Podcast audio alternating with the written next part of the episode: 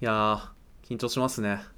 何の緊張ですか？いやだってまだ157回しかしてないから。まあね、初心者同然ですからね。そうなんですよ。まだね3年、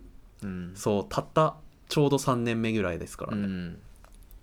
来週その4月27日に初回の更新した日なんですけど、はいはい、それが来週ってことなんで、まあ、ちょうど3年目ぐらいなんですけど、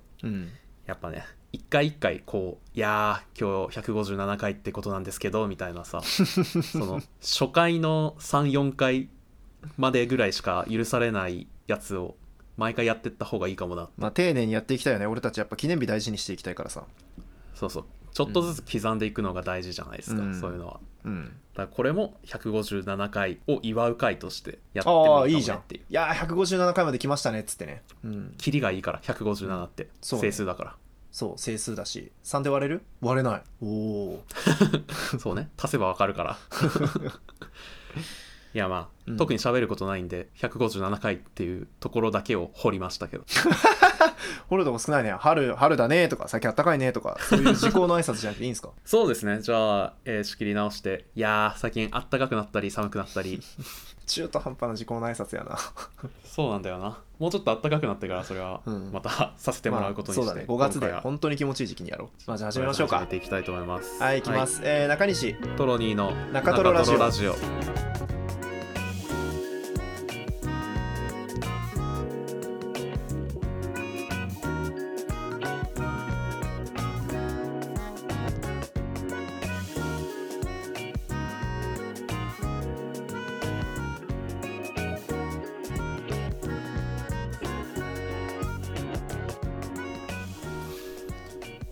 卵焼きは実家はしょっぱい派だったんですけど、好みとしては甘い派、トロニーです。卵焼きは甘い派、中西です。このポッドキャストは日々の取るに足らないものを拾い上げては面白がる、27、8歳男2人の雑談ネットラジオです。2人とも27だよ。いやいやいや、でも今年28でしょ中西さん。さあまあ今年はね、それはもうあと4ヶ月で28でしょ。やめてよ、28はもうさ若者じゃないのよ。27までが俺若者だと思ってるから。いや確かに、なんか新入りとかではないですよね。完全にルーキーじゃなくなる、育ってきてる感じしますけど、まあ、とりあえず今週の自己紹介でこれ言ってのコーナーは、はい、ラジオネームピョロロさんからのお便りで、卵焼きは甘い派しょっぱい派、ご実家はどちら派だったか、自身の好みはどちら派か知りたいです、はい、私の実家はしょっぱい派で好みもしょっぱい派ですとのことでした。実家の話し忘れてましたけど、実家も甘い派ですね。なるほどね、統一感、ちな、ありがとうございます。僕は実家は完全にしょっぱい派だったんですけど、甘い卵焼きを食べてめっちゃうまいっていつも思ってた、なるほど。しょっぱいのはあんまテンション上がんないですけどね、甘いのはやっぱ楽しいよね、食べてて。そうだよね、もうねピョロロさんは本当にこのコーナーの作家ぐらい送ってきてくれていやそう本当にありがたい。このコーナーあんま送ってくれないんですよねみんな。意外となんかね、そうかなり送りやすいコーナーだと思うんですけど、一番書きやすいよね。なんか適当な2択を出せばいいんだからさ。そうそう、だからなんか今までの被りとか気にしてんのかな。いやまあ自分じゃなくてもいいかなって思っちゃうのかもな。なんかそれはあるかもね。あなたの一票が必要なんだけどね、ここ、本当はね、ちょっと皆さん適当に身の回りの二項対立を探してここに送ってくださいよ。それだけでもうピョロロさんが楽になるんだから定期的になんか4つぐらいまとめて送ってくれるじゃんそうボランティアかなみたいなそう完全になんか外注のビジネスパートナーみたいな感じになってきてるんでちょっとね皆さんも送ってくれるとありがたいです。そうですね、もうすぐ中西さんも28歳ですから。は？は？いや事実言っただけじゃん。いや事実だからちょっと反感を覚えつつって納得せざるを得ないっていうのを今繰り返してみました、はい、そうだったんだ。あと4ヶ月ですけど、なんかこれ欲しいとかさ、これやってほしいとかないですか？誕生日にそうトロニーとかリスナーに対するリクエスト、なんかしてほしいけどね、プレゼントとかパーティーとか。できるだけね僕も叶えてあげたいですよ。中西の若者卒業の記念日としてなんか若者卒業っていうテーマいいじゃん。じゃあなんかね腹綿とかね、完全に苦み走った2の味とかをいいじゃん用意したり、若者卒業スペシャル、中西は大人になれたのか検証。いいねそれそう甘い卵焼きとかももう言ってらんないってことよ。甘い卵焼きなんてそんなの昭和の子供の好物なわけだから。ああ、いいじゃんいいじゃん。ファンタとワイン、うん、どっちか分かる？まあ、炭酸が入ってるファンタ。炭酸入ってるからバヤリースね。じゃあどっちか並べてどっちが好きかっていうテイスティングしようか。ちょっと自信ないな。いけるかなまあって感じなんですけど、うん、最近なんかありましたか？まあでもね、特になんてことのない日々送ってますけどね。ちょっともうちょっと波が欲しいなと思ってるんですけど、はい、まあその波が欲しいなっていうので、うん、なんか会社の取り組みみたいのでさ、オフィスの近くのなんか屋上で、うん、なんかそのなんつうのベランダ農園みたいなやつのでかい版みたいのをベランダ農園のでかい版やろうみたいな。会社でやるんだそんなの。会社でなんかまあそういうのをやって、まあそれをなんかちょっとこう、うん、一回ちょっと実験的にやってみて、なんかそこから面白いことできないかなみたいな、うん、そういうなんか自主プロジェクトみたいなやつが、ね、そうあるんですけど、なんか面白そうだなと思って、参加者募集みたいなメールがさ、あ面白そうだな、ちょっとやってみようかなみたいな感じでこう、うん、参加したいですみたいな言って、でなんか最近ちょっとやってるんだけどさ、ね、そのでも まだねのその農園自体はできてなくてだから土いじりとかしてるんじゃなくて、割と今はなんか、うん、そもそもなんかどういう感じの農園にしようかみたいな。座学なんだ今。そう今ちょっとまだ座学で、まあ単純に野菜植えるだけでもいいんだけど、まあそれだとなんか土いじって楽しいねみたいな感じになっちゃうから、まあ会社としてこうみんなで取り組むんだったら、せっかくだしからなんかちょっと新しい趣旨が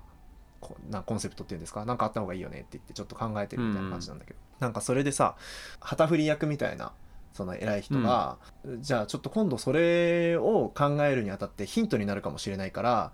千葉県のある村に行きましょうみたいな、うん、へえ、あ視察というか勉強会みたいなそうそうそうで、参加メンバーのみんなでですね、うん、なんていうんですか、自給自足の村みたいなところにこうみんなで行くことになったんですよ、うん、1泊2日。へえ、すごいなんか規模でっかくなってるね、うん、いやそこにだから先週末行ってきてさ、なんか、うん、その本当にこう里山とその麓の、うん、その古民家をこういくつか買って、はい、なんかその NPO 団体みたいなので買い上げて、でなんかこう里山を保存しながら、なんかこう自給自足でこう農業をやったりとかしながら暮らしてますみたいな、はい、うん、なるほどね。それもしかしてなんだけど、うん、入り口でパソコンとか携帯とか預けてくださいとかさここから先は朝の服しか着てはいけませんとかいや俺も相当そうかなと思ったの、結構そうかなと思って、うん、なんか不安だなと思って、うん、本当にミッドサマーみたいなことになったらどうしようとか思ってたんだけどまあでもなんかそこの村はなんかちょっとその辺オープンで、まあだからその東京の企業を受け入れるぐらいだからさ、うん、まあちょっとオープンな感じなんですよ、ね、だから全然その村の多さみたいな人もさ、うん、なんか普通に MacBook とか使ってちょっとこうなんかいい感じにしながら暮らしたりとかしてて、うん、建築家の人とかもなんか出入りしてて、そこでこう小屋作って、なんか小屋っていうか、うん、なんかこう古民家改修するときに、まあなんかこう外のなんか製材店から木材持ってくるんじゃなくて、こう里山で拾える材だけでじゃあ作ってみるかとか。へえ、なんか広がりがあるね、いろんな活動につながってるというか。そうそうそう、なんか料理研究家みたいな人もいたりとか、なんかそういう感じでちょっとこう単にロハスっていうよりなんか新しいことしようとしてる、そういう自給自足村みたいなところに行ったんだけどさ、うん、なんか俺そういうのに対するさちょっとこう、うん、疑いの目みたいのもありつつ、でもなんか 大事だよなっていうか、なんかすごいこう好きでもあるんだよね。でもそういうのって自然って気持ちいいしなんかそうだね、里山と村で完結してるってなんか美しいし、なんかすごいいいなって共感する自分と、なんか、はい、はあロハスですねみたいな、そういうちょっとまあでも俺は東京で暮らすことを選んだけどねみたいな、なんかそういう感じで複雑じゃない？そうすごい複雑な感情で、うん、だから結構、はいはい、半々っていうか、まあ、素敵だなと思う気持ち7割3割ちょっと疑念みたいな、うん、まあそれもリアルだけどね。そうあって行って、でなんか自然派の食事とか食べて、もう動物一切使ってなくて、なんかこの村で採れた野菜だけで作ってますみたいな。まあいいじゃないですか。1泊使ったんだけど、翌日もなんか早朝からその村で活動しているそのヨガインストラクターみたいな人のと一緒にいろいろいるね、大地の呼吸を感じたりとかいや確かになんかこう一連紐づけるとなんかミッドサマー味が出てくる、まあすごいさ、いいやっぱ体の調子も良くなって、うん、良くなるんだ良くなった、すっきりしたのよこの週末で、めちゃくちゃデトックスしたの気持ちいいみたいな、そうそうそう、はい、ああもうなんか自然って最高だなみたいなやっぱうん、ちょっとこれからは里山だなみたいな、簡単だな、うん、いやまあ本当にまあそういう、まあ、今あえてちょっとさキャッチーにというか浅く言ってるけど、まあ普通にでもなんかいいなって思ったんですよ、うん、本当にまあ気持ちいいもんな普通に、それはそういやでもなんか本当どう捉えたらいいんだろうと思って、そういうのをすごく素敵だな、いいな、もう最高だなって体では実感しつつ、はいはい、大地の呼吸感じるてみたいななんかちょっとこう、なんか難しいこと言われると逆に納得できるのだから、へえ、そっちなんだ、体感としてではなく、あと完全な体感とめちゃ難しい理論、うん、なんかその建築家の先生もその来てて、でなんか話してくれて、うん、こう、うん、結構こう高度な理論でこう里山と村の間でこう物が循環するっていうのはつまり歴史的にこういう意味があって、で現代に対してこういう風なアンチテーゼになってて、でここで何かを取り入れてものを作ることによって現代の都市生活に対してもこういう価値を還元できるんですみたいな、小難しいけどまあでもそういう説明をされると、なるほどそれはすごく大事だみたいなめっちゃ思うし、一方でそのヨガをしたりとか自然派の食べ物を食べたりして体がすっきりしたりとかしても、あすごいいいなこれって思うんだけど、その真ん中ぐらいのこう感情的な大地を感じるとか、なんかこう、はい、この土地で採れたものを食べるのが人間にとって一番自然なことなんですみたいな、うん、そういう言葉を聞いた時に騙されないぞみたいな、なんかそういう気持ちになっちゃって、はい、なんかこう、まあまあまあ、この分裂する自分とどう向き合えばいいのか分からなくなったっていう話なんですけど、まあそれはあると思う、うん、変な反応じゃないと思う、うん、そうこれだってはって感じだして、そのこの土地で取れたから何とは思う。それはでもさ、そのパッケージというかラッピングの問題で、やってる中身はそのロジックで納得できるんだとしたら、うん、まあそこにはそこで納得した自分を否定する必要はないんじゃないかなと思いますけどね。まあそうだよね。でも本当はさ、その乗りたいんだよね。俺の悩みとしては、その真ん中のところ、その感情の話にも乗せてきたい。本当は乗りたいんだよ。なんだよ、言えよ。最初に言えよそれ。ごめん。もう話の一番最初に言えよもう。大地のエネルギーを感じたかったっていう話なんですけど。確かにね。ちょっと入りで結論いや話していく中でちょっと結論が見えてきたんだけど、まあ、分からず話し始めちゃって。サイコロで今中西って出てたからまず言ってくんないと。そのごめん。左下に行ってるから。そうなんですよ。なるほどね。ちょっと乗りたいね。そういう感情の言葉に自分を乗せてきた。なんか全部そうだなと思ってて、仕事とかで面談する時とか上司とかと、はい、面談する時も距離取っちゃうんだよね、うん、その真ん中のワードとなんかその手近なところで、うん、こういうことやるのは楽しいですねっていう、そういう直感の話はなんか自分の感想として素朴に言えんの。うん、うん、いいじゃん。で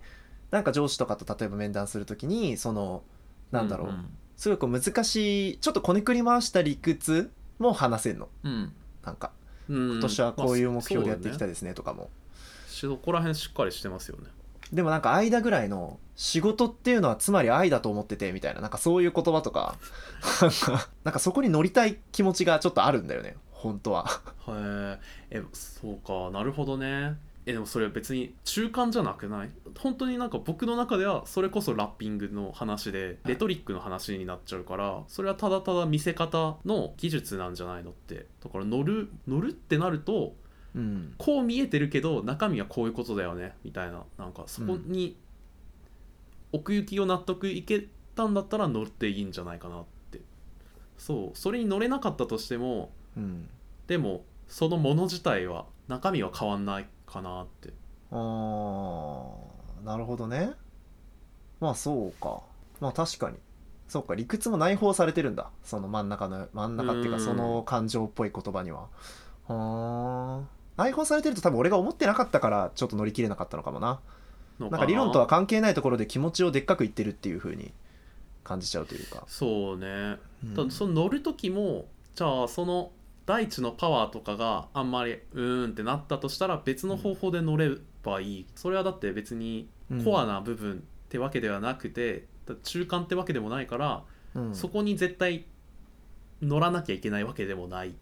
のかな、うん、まだ乗れたら気持ちいいんだろうなとは思うんだよね。でもね、なんか、うん、メインストリームなんだろうけど、でも確かにね、うん、そうか、うん、まあ、パッケージじゃなくても乗れるようになれば本当なんか自分でこれに乗ろうって思って乗れればでかい流れじゃなくて、うん、そのものを見た時にあこれのここがいいから俺はここで踊ろうみたいな自主的に乗る、はいはいはい、あいいとこ見つけて、うん、そうかもね。だから俺は今里山の魅力を今もうちょっとあれかちゃんと考えてみるべきなのか。大地のエネルギーって言われてピンとこなかったから、あ、そうそうそう、何だったのかっていう、そう、そのパッケージがなんだよな使い古された言葉でみたいな、しかもちょっとスピリチュアル側と結びつきやすいじゃん、うん、エネルギーとかスピリチュアルなんていうか、だからちょっと乗りたいのに余計な警戒心がついてきちゃうけど、うん、自分がこう好きな見せ方をの角度を見つければ、うんうん、それには乗れるかもね。なるほど、ありがとうございますここってお悩み相談所だったのなんかこの間のタコピーの時もそうだったけど、なんかトロニーにね俺がこうまとまりきってないフリートークをしてどういうことなんですかねって俺が聞いてトロニーに答えをもらうみたいな大丈夫かな、合ってんのかなそれ合ってんのかな、これ聞いてて分かんのかなこれいやちょっと不安になって中西と俺がは一番ね濃度濃いまま分かるけど、うん、うん無理なんじゃない？抽象的な話をして抽象的に着地したなって思われてそうな気もする。そうそうそれだってあれだもんな、宅飲みの後半2時間ぐらいのやつだから、そうそうそう、途中で起きたやつとか何言ってるか全然わかんねえってなってスマホいじり始めちゃうみたいな、うん、バイブスでのみ会話する時のやつをしましたね、うん、今は、まあ、中西のだから続報を待つよ。それはそうそうだね、飲まれてほしいよねもはや逆に次会った時はなんかこう手かざしてきて感じるでしょみたいなことを言ってここで育てた野菜を食べたからですとか、うん、そこは頑張ってください。ラジオネームみどりちゃんさんからのお便りです。はい、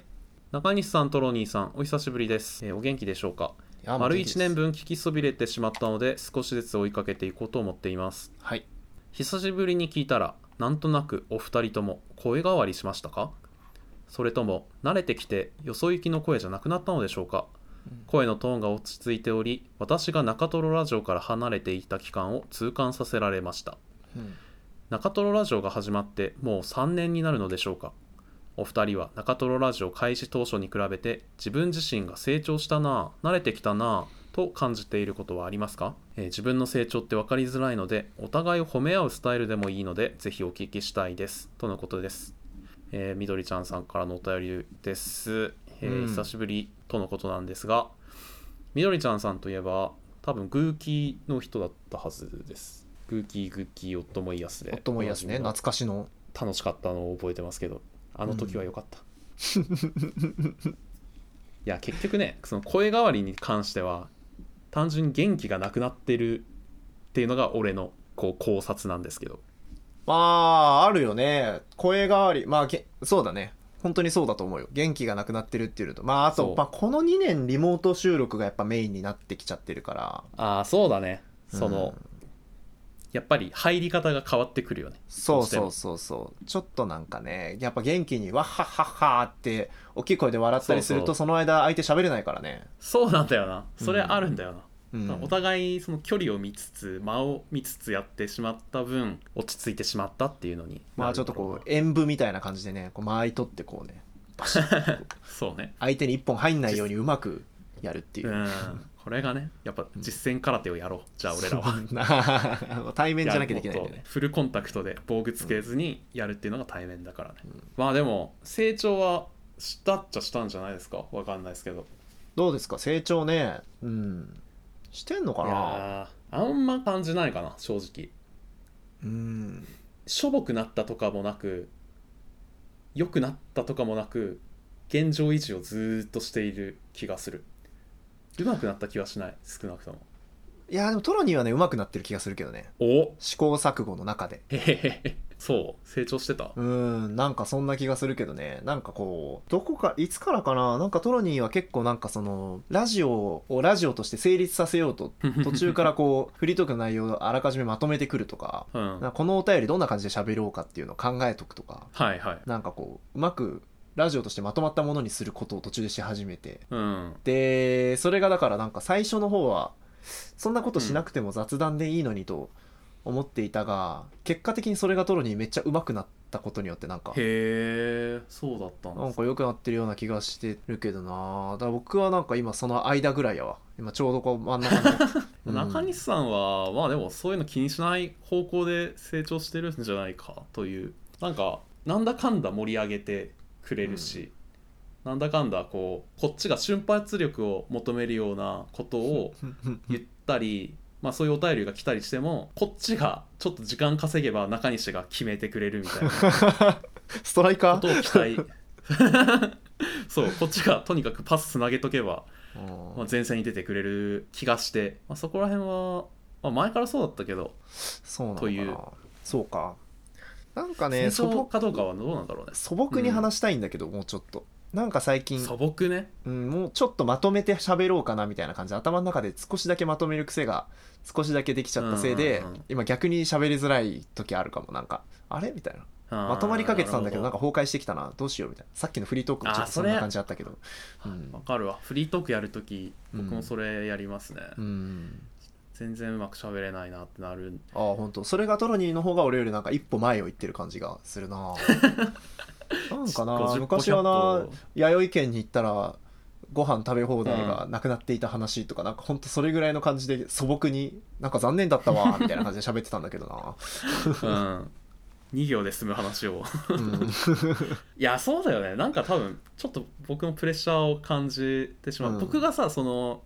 お便り何喋ろうかみたいなのは、うんまあ、本当になんかニッチもサッチもいかないのが怖すぎるから用意して、はいはいうん、るんだけど、まあ、とはいえもうダラダラ喋って面白いのが一番いいからさ自然に。もっとダラダラ喋る今度から素朴にもっとダラダラ喋る。これ以上俺ら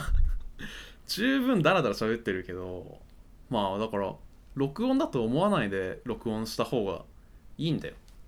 こういいのか狂言と一緒だよ。なんか、はいはいはい、手張り、はいはいはい、そろそろ離れる歯をしてリーするべきかもしれん。ハーリーするか、うん、ちょっとしようか。フリートークとかもあんまテーマとか考えずに適当に今日思った面白いこととか喋った方がいいのかな。いいかもだけどね、うん、うん、まあ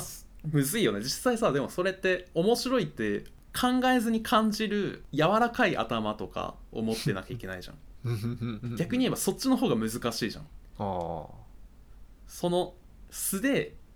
こんな垂れ流して聞いてもらえるかって言ったら、うんそんな人気 VTuber 並みの才能と瞬発力って別にないしなとか、はいはいはい、なるほど。まあだったらせめてちょっと整えとくかぐらいの感じでやってるかな。いやもう整えない方がいいかもしれない。やる相当な才能じゃないと俺無理だと思う。一回空をさ目指してちょっと空の境地をさ分かったいけるかないけるかなそれ落語家がなんか死ぬ間際で見出す境地だったりしない、うんあそうか落語をやるんじゃない俺が座るだけなんだみたいないやでも本当その感じの境地を目指したいなちょっとうんあ弓の達人の話みたいなねクシャンのシャみたいなそうそうそうそうそう本当にそれクシャンのシャいやまあじゃあポッドキャストのキャストね、うんうん、ちょっとまあいきなり来週チャレンジするか分かんないですけどちょっとその境地を目指すか大きい目標として今後またちょっとね里山ぐらいの自然のエネルギーを感じてそうそうそうそうそうそういけるかな。まあやってみようか。やってみようよ。どうなるか不射の射ラジオ、ねま、俺らが、うん、はいいけるかな力抜くか、うん、ちょっとこの後じゃあ一回この後やってみようよ。じゃあ一回やってみる次、うん、次のお便りでってこと次のお便りそう超素朴にやってみよう。どうなるか okay, okay, okay. 超素朴になんか成立させようなんて考えずに思いついたこと言おう、うん、やってみようかじゃあちょっとやってみましょう。そう本当今みどりちゃん含めリスナーの皆さんは、うん、今この回が一番成長を感じる回かもしれないこの3年間の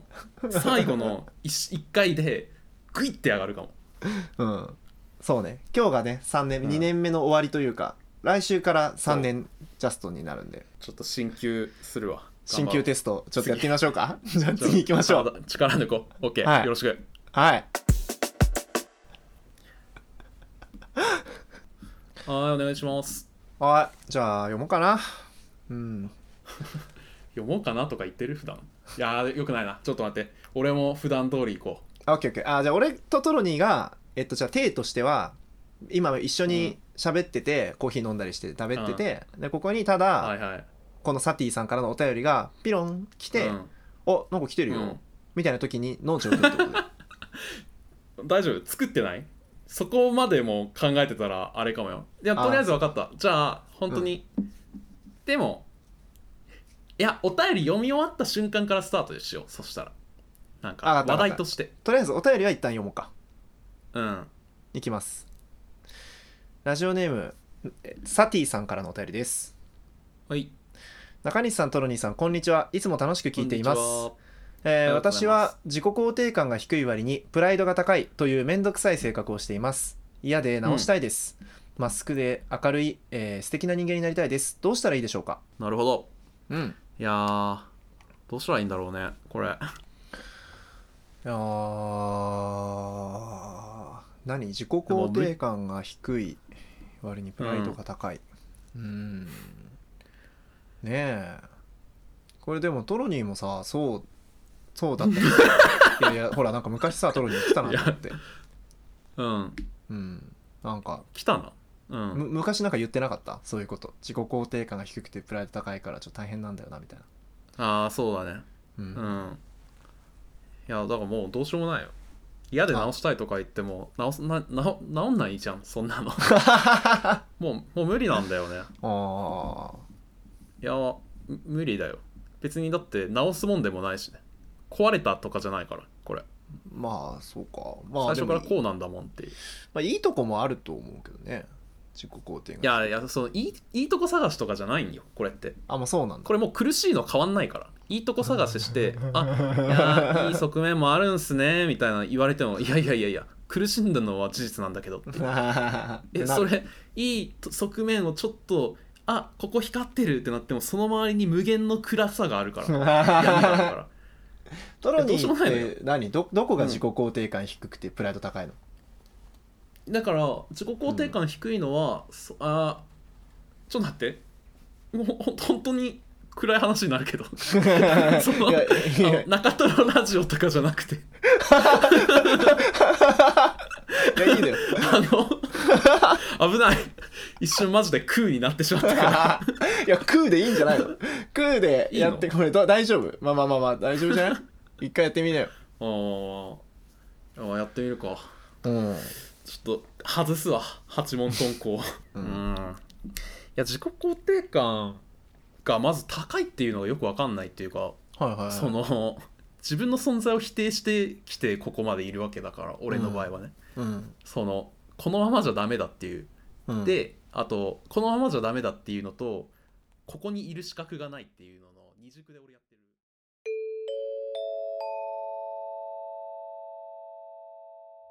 皆さん突然失礼します、中西です。この議題についてトロニーくんと2人で、本気で素の自分で向き合ってみた結果、20分以上にわたってですね大変暗いトークを繰り広げることになってしまいましたので、ちょっとこれは聞かせられないなということで一旦カットさせていただきます。ちょっと別ファイルで上げておきますので、ちょっと一緒に暗い気持ちになってしまうかもしれないので、それでもいいよという方だけおまけファイルの方を聞いてみてください。そうでないリスナーの方はこのまま引き続き明るい中トロラジオをお楽しみください。ち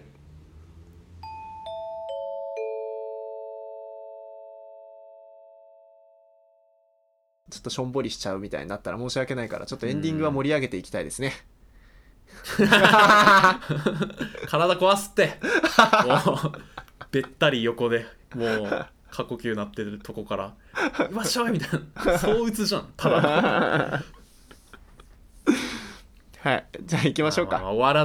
なきゃ、はい、しょうがない、ね、終わらないといけない。時間っていうものがあるから、時間は平等なんだ、はい、それはラジオの宿命だからね。普通の会話じゃできないわ、はいはい、エンディング、はい、今週もありがとうございました。よいしょよいしょわしょわしょい、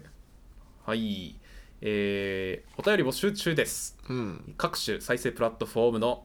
概要欄やTwitter のプロフィールに書いてある URL からお便りをお送りください、はい、冒頭のね自己紹介でこれ言ってのコーナーもお待ちしてますそれがトロニーにとっての明るいトロニーなんだね。いや明るいパーソナリティ、明るいパーソナリティ、ラジオパーソナリティの明るい人、では今週のおすすめ永井さんありますかの前にですね、リスナーさんからのおすすめが来ておりますので、はい、読み上げたいと思います。やった、ラジオネーム MH シンさんからのお便りです。はい、マックスハッピーシンジャー、マックスハッピーシンジャー、中西さんとはなんだこいつ逆にしてやがるなんこいつちっちゃいとこにこだわって一度でも俺がここに文句を言ったかまあいいんですけどいきますよ。はい、トロニーさん中西さんこんにちは。こんにちは。私の最近のおすすめは大喜利です。いいですね。YouTube で大喜利人たちというチャンネルがあり、はい、趣味が大喜利の芸人たちがただ大喜利というだけなのですが、答えが秀逸なものばかりでどの動画も面白いです、YouTube は切り抜き的な感じなので、はい、感染者数が減ったら生で見たいなと思っています。ちなみに私の推しは、うん、寺田博明さん、はい、寺田博明さん、警備員さん、はい、冬のお兄さんです、はい、トロニーさんは冬のお兄さんをフォローしているので知ってるかもしれませんね、はい、さらにこんにちパンクールという、大喜利チャンネルもあり、警備員さんや作家のジョンソン智之さんも出ていて、うん、そちらも面白いのでぜひということです。はい、ありがとうございます。そうですね、大喜利人たちもこんにちパンクールも面白いですね。大喜利人たちはなんかたまに最近結構ショートで流れてくるからチャンネル登録して最近見てますね。おお、うん、そうなんですね。そうですね、面白いですね。まあね、そのなんかご存知みたいな寺田博明さん、警備員さん、冬の鬼さんあたりを毎度みたいな感じで言ってるあたり、うん、かなり好きなんだろうなっていう。なんかね、もっと俺もなんか芸人みたいな真空ジェシカとかが出てる回を見てるような気がするんですけど。ああ、はいはい、うん、ありますね。あと A マッソとか。A マッソとかね。そう、それで A マッソのなんかこう感じいいなと思って、最近 A マッソのラジオ聞いてるんですよ。うん、おお、そっからなんだ。そうそう。ポロロッカ現象が起こってまして。うん、これも知ってる人しか知らんやつは。まあいや面白いと思う。本当になんか気軽に1本あたり5分とか4分とかだから、うん、パッとね。笑えて楽しいチャンネルたちですね、うん、こんにちパンクールもなんか大喜利をよくやっている人たちのなんだっけ6人組ぐらいのユニットでやってるチャンネルなんですけど、これはもうちょっと企画色の強い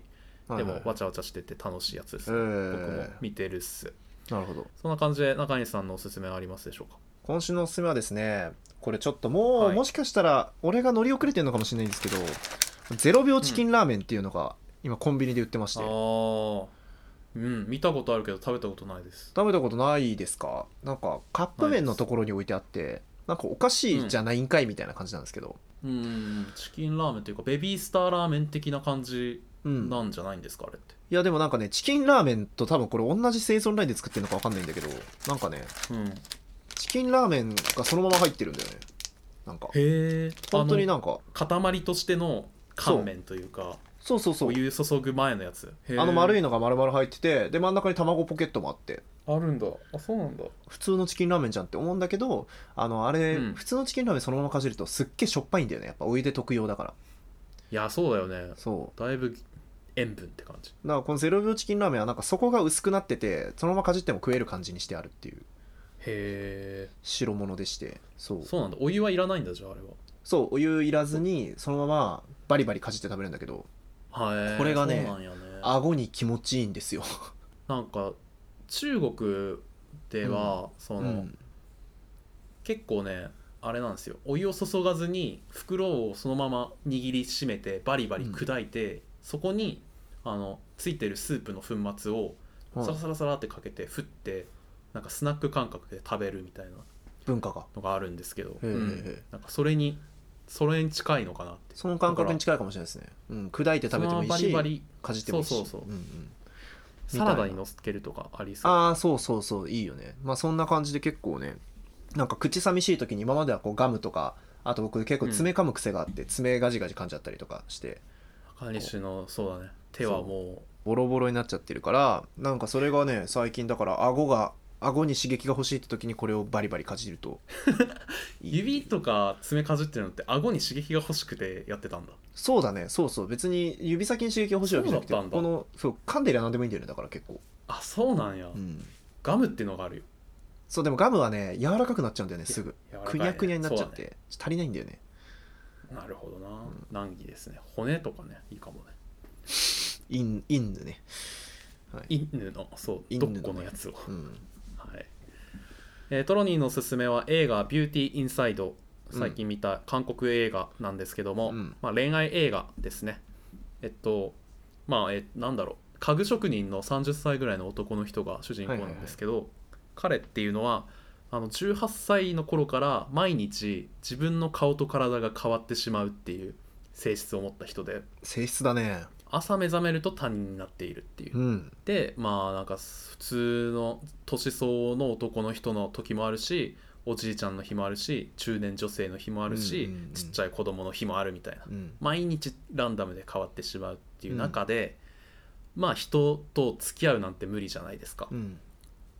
なのに恋愛映画なんですよね。うーん、ここがね肝というかいいなって思ったところで、うん、まあある日この人すごく好きだっていう人に出会ってしまうんですよ、不幸なことに、うん、それまではもうワンナイトラブみたいな感じで、